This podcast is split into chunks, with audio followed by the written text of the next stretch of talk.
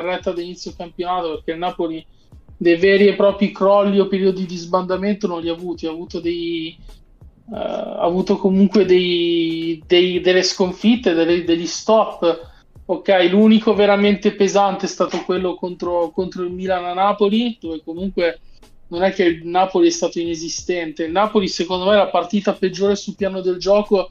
resta quella che ha perso San Siro con l'Inter. Ok, discorso della, della Champions, eh, sì, è un'eliminazione, è un peccato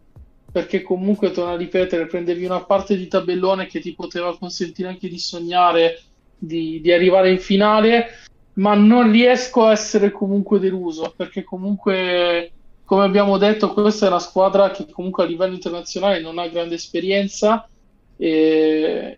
ha perso due partite molto equilibrate che sono state decise comunque da episodi, comunque da dei